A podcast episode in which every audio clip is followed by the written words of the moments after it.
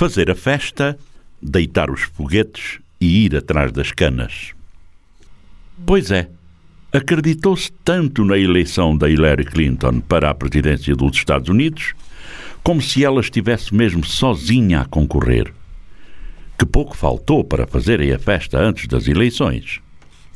Fabricaram uma mentira e todos, ou quase todo o mundo, acreditou.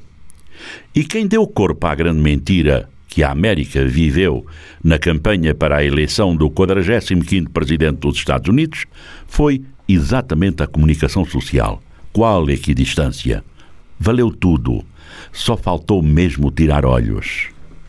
No final, o vilão da cena, o homem que apalpava senhoras, papava senhoras, que andou fugido aos impostos, xenófobo e outros epitetos mais que lhe foram atribuídos e aumentados pela mídia americana, o candidato republicano, de costas viradas ao partido, desprezado pelo partido, praticamente sozinho, a lutar contra tudo e todos, acabou ganhando. Mas que melão, meus caros!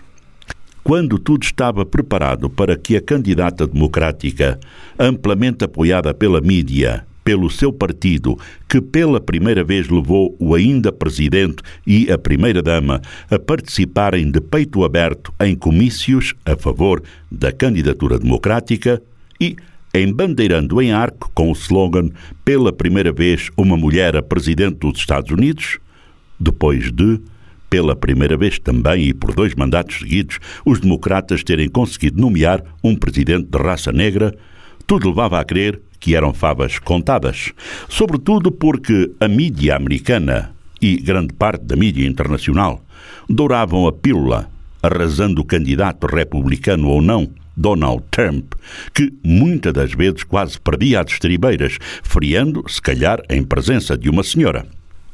Afinal, os eleitores americanos estiveram-se nas tintas para as sondagens, enganaram as sondagens e estas, por sua vez, enganaram a campanha democrática a ponto de embalarem numa de que a coisa estava no papo.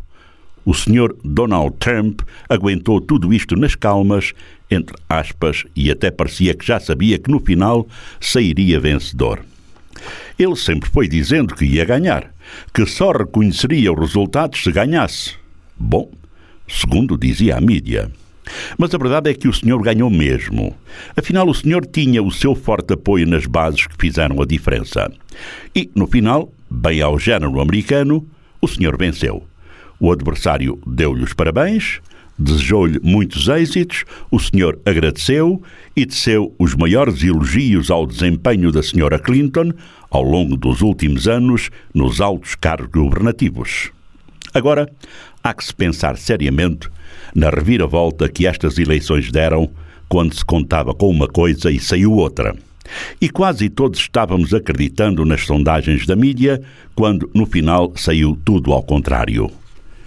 Ficam com certeza para a história daquele país, sem dúvida alguma, e serão agora objeto de estudos, porque afinal o povo americano, uma grande maioria, não foi na onda da grande mídia e resolveu fazer diferente das sondagens, enganar as sondagens. Pois é. E se a moda de eleições à la Trump pega? Ou seja, se os eleitorados começam a não acreditar, a não aceitar o que a mídia propagandística aconselha e resolvem, como agora, mudar o curso da história. Então, Há que rever os manuais sobre política, sobre eleições, sobre democracia, sobre sondagens, sobre, enfim. Sobretudo porque, afinal, está tudo em jogo. Bom dia.